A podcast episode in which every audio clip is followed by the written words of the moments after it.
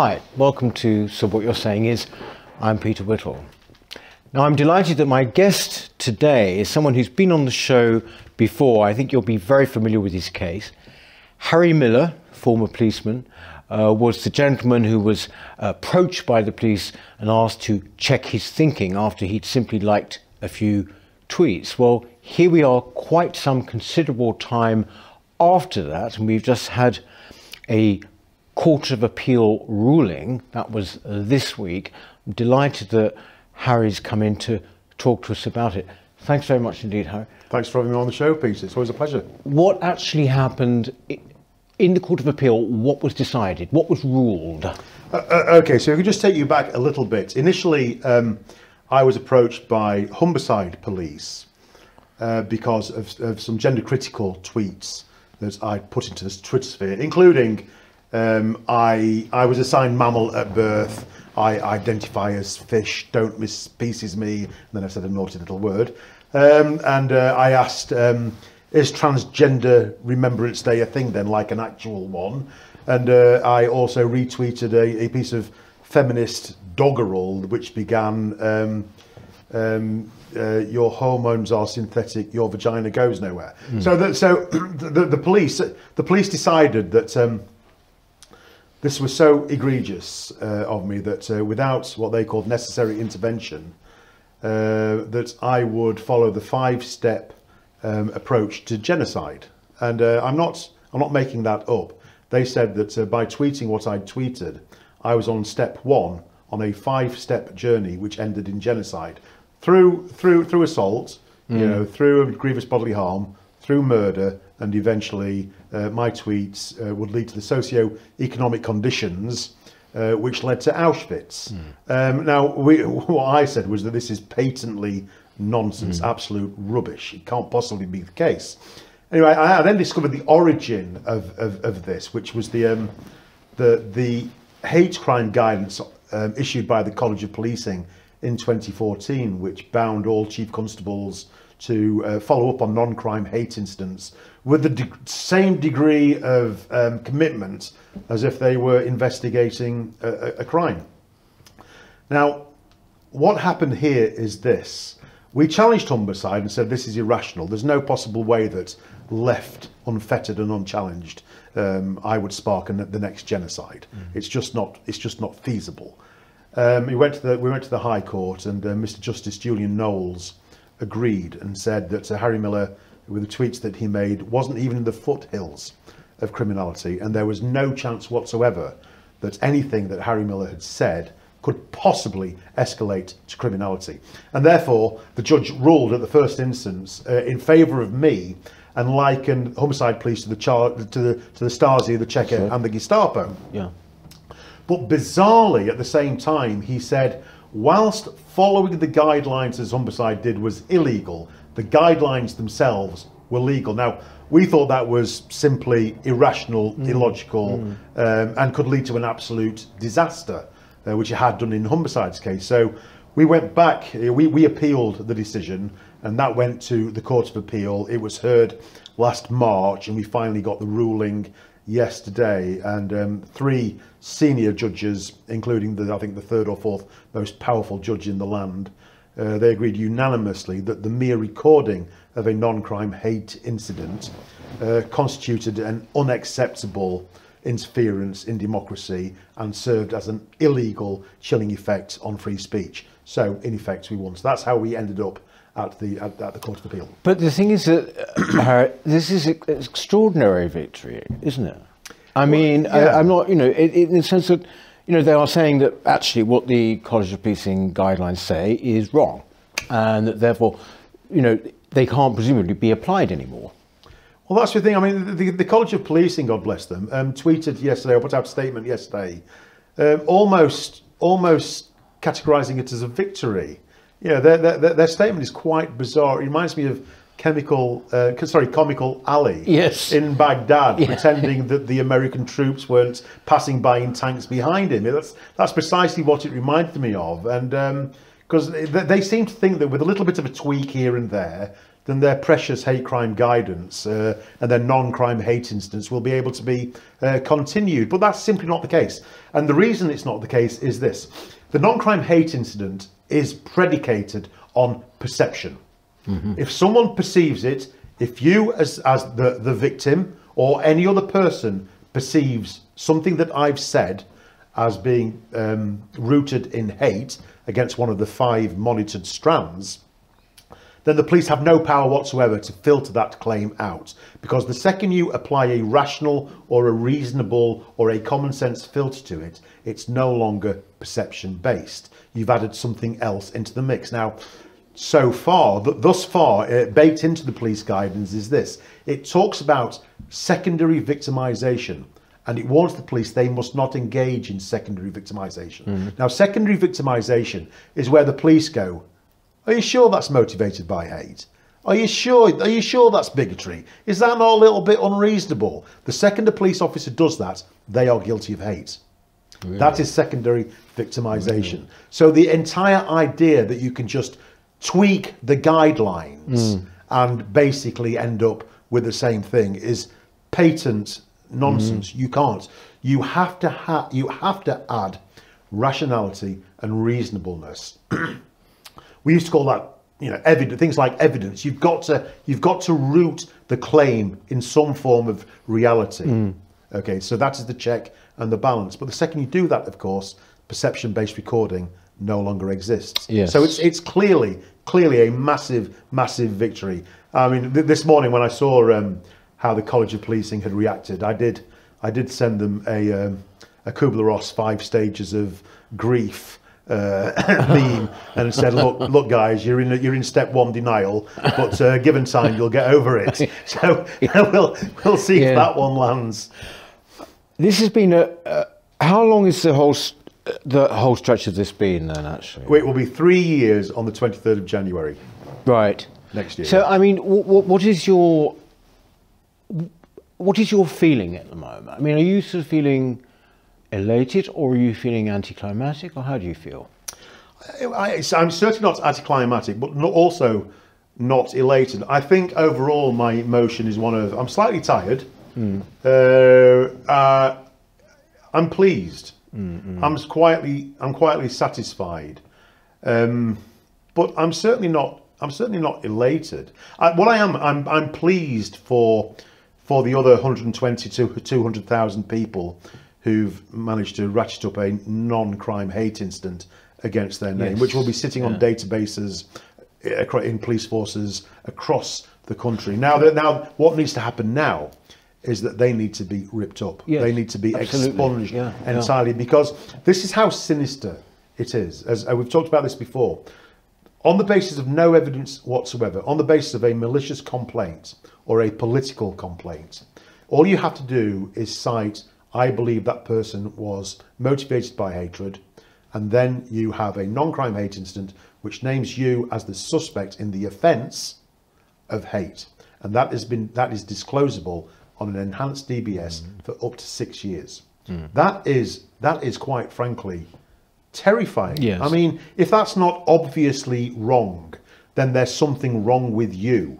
That really, there has to be something wrong with you. If you think that is acceptable, then your your natural home is be, the other side of the Berlin Wall pre 1989.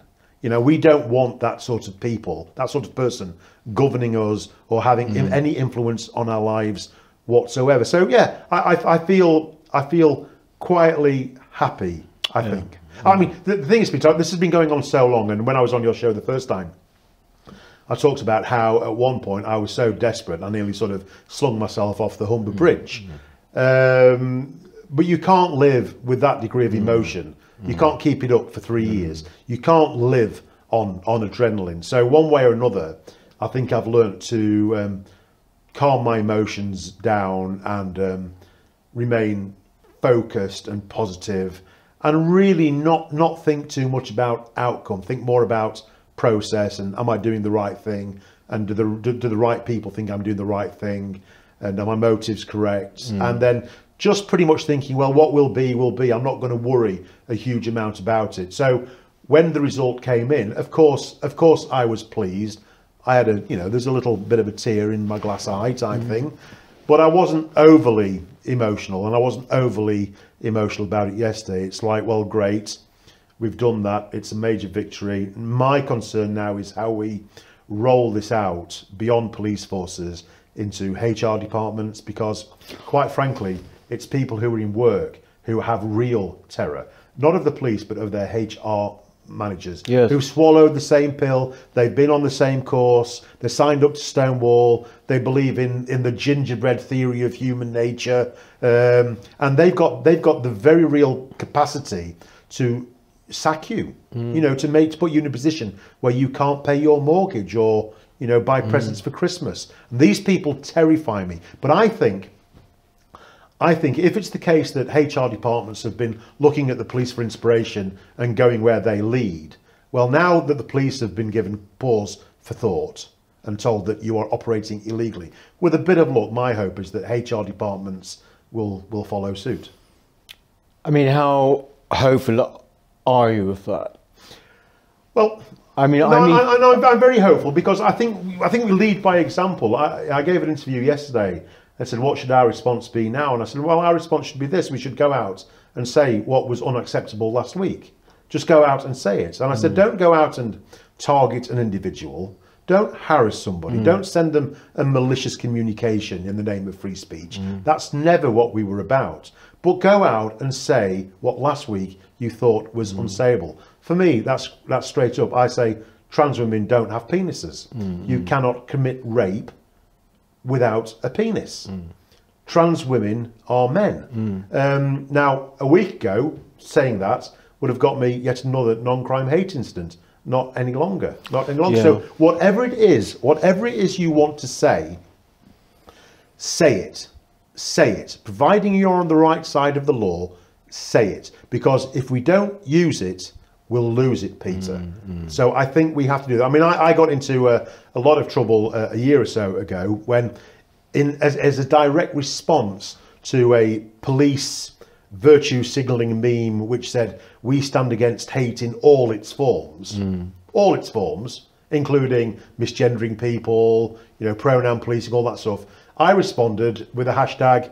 Um, um, hate is a human emotion like love and jealousy, and it's got nothing to do with the police. Hashtag say yes to hate. And you should have seen the uproar, the uproar that there was over that. But I believe it, and I don't regret it for a second. Hate is not in the purview of the police. well, speaking of the police, I mean, you know, uh, uh, you said where do we go from from here? We've had, you've had this victory, but how do we get the police back to doing what the police should do, for want of a better way of putting it? How do we get the police out of this kind of activity? You're a former policeman, uh, you know. When I was on the assembly, I was um, on the police and crime committee. I came across it all the time. It seemed to me that the police had been sort of entirely captured, really, by a kind of woke ideology. And people say, "Oh, it's not the guys down on the beat, as it were. It's the." I'm not so sure about that anymore, Harry.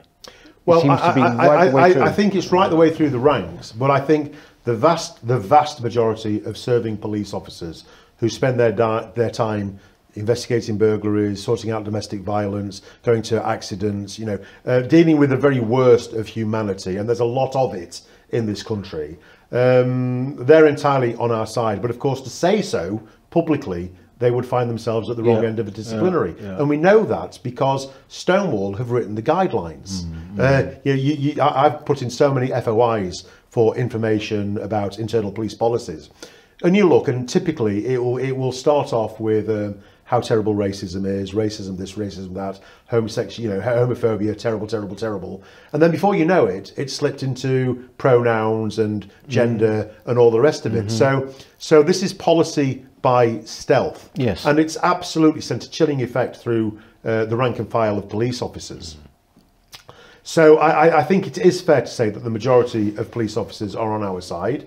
They're regular, good human beings with with, uh, with loads and loads of common sense. Now, one of the things that the College of Policing have done is now uh, they they're now insisting that only graduates um, are police officers.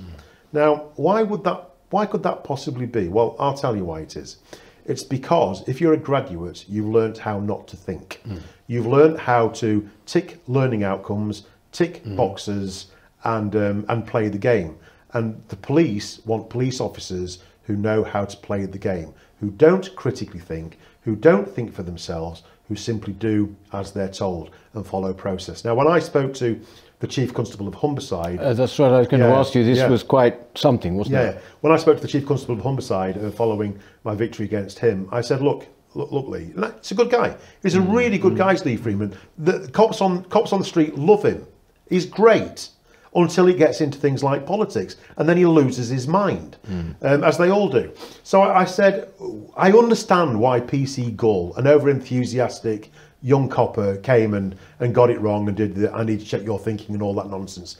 I said, but when the world's when the world's press were focused on Humberside, hmm. why did somebody not apply some common sense? Hmm. And he said to me, he said, Harry, you should know that common sense is not an appropriate tool for a police officer because it leads to unpredictable outcomes. I what we need is guidance. I'm like, how can you possibly say that, mm-hmm. Lee? How can you mm-hmm. possibly say that, that common sense is not an appropriate tool for a police officer? Now, in Britain, in, in the United Kingdom, we operate under common law. We operate, with- the, the, the state assumes that we are free. We are mm. free, free to think, say, and do, right up until the point that the law specifically says no. In other words, our behaviour is predicated on an assumption of common sense. Yeah. Okay, so if the police are of the people, then the, the, the one quality you would expect from a police officer is that same common sense. Mm. But what the police have done under the guidance of the College of Policing is adopt a much more European, Napoleonic, Roman model, Yeah. whereby the state mm. gives us permission mm. to do, to say, and to act. And that's a very, very different model. So, for, so for me, I think the way the College of Policing and Chief Constables, in turn, have been acting is nothing short of, of, of treasonous. It's a betrayal of mm-hmm. everything that we, as people who live in Britain, stand for. And mm. part of that came in with the when the Police Act 2003 brought changed the oath of attestation. So we went from um, we went from a police officer swearing to the Queen to uphold the law uh, and keep the Queen's peace to uphold the law, keep the Queen's peace, and uphold human rights. Yes, Now, yes. why why why suddenly bring in human rights in addition to law? Surely, surely, a human right that has not been adopted into law is a is a politically contentious issue. Otherwise, it would have been adopted into law. So this then leaves the police in a position where they are genuinely, genuinely confused because all it takes is for Amnesty or Stonewall or Black Lives Matter or whoever to say this is a human right. Yeah. And suddenly the police think, well, I swore to uphold human rights. They're saying this is a human right. I've got to uphold it. So what we need to do is get that out, get that oath of, oath of attestation back to uh, simply up, keeping the Queen's peace and um, obeying the law, upholding the law. Get rid of this human rights nonsense. It's not. It's not the responsibility of the police. Also, I think actually you made a point. I remember last time you were on where where you said that in fact any political statement by policemen of any sort is entirely in breach of what of their oath of allegiance to the Queen because they're, they're meant to be neutral because they're doing it in her the sovereign's name. Yeah, Yeah. ex- exactly, exactly. So I, I, I think I said that um, if we don't know what the Queen thinks about the subject, we That's don't it. need to know what a police officer thinks about the subject because the Queen has been, you know, she's been, um, she's been great at political neutrality. You simply don't. I know it's. It's been a lot more difficult in recent years with social mm. media and mm. capturing things, you know, all that kind of stuff. But in principle, she is politically, utterly vanilla. Mm. Absolutely vanilla. There's no way is she going to raise an LGBTQ flag above above Buckingham Palace. She's not because she recognises that it is a political symbol. and and the police, they take the oath to the Queen because they are expressing that same political neutrality. And of course, it's baked into the Code of Ethics, I think, section section six, where it says not only should the police abstain from politics, hmm. they should abstain from the appearance of being political, hmm. the appearance of it, and the person, the person who who is able to say what is what does or does not constitute the appearance of politics is the ordinary person. Well, Not not the expert, not the academic. No. The ordinary, the ordinary person, the person, as you say, the, the man or woman on the Clapham omnibus, so like, uh, and that's me. yeah, if you've got to abstain from even the appearance of politics, that one's been shot out the water, hasn't it? By uh, the coppers taking the knee, for example. course. That's that's the appearance of political. Yeah, but, they get they- they- they're able to do it because they no. I also swore to uphold human rights, mm. and I I think this is a human rights issue. Therefore, I will mm. take the knee. Mm. So that's what I'm saying. If you've got a human right that has not been codified into law. And it's gone through the democratic process, and therefore we all agree, or a majority of us agree that this is this is correct. We agree as a nation to abide by this. That's called the law and the police need to be upholding the law, not contested human rights. Ever, ever, ever. If it's not in the law, the police need to have nothing to do with it whatsoever. Whether that's Black Lives Matter, whether that's um, yeah, pronouns, whether that's a reform to the GR, to the GRA, uh, whether it's marching with pride. All of these things are political, and you can't get away with saying, "Well, it's a human right." Well, I'm sorry, but you, you are not the human rights police. You you should be the law police and the upholding the Queen's peace police, not the political police. And for me, this victory yesterday, when I came out and spoke to the, to the press, I said we've had Stasi by stealth, and that's exactly what we've had.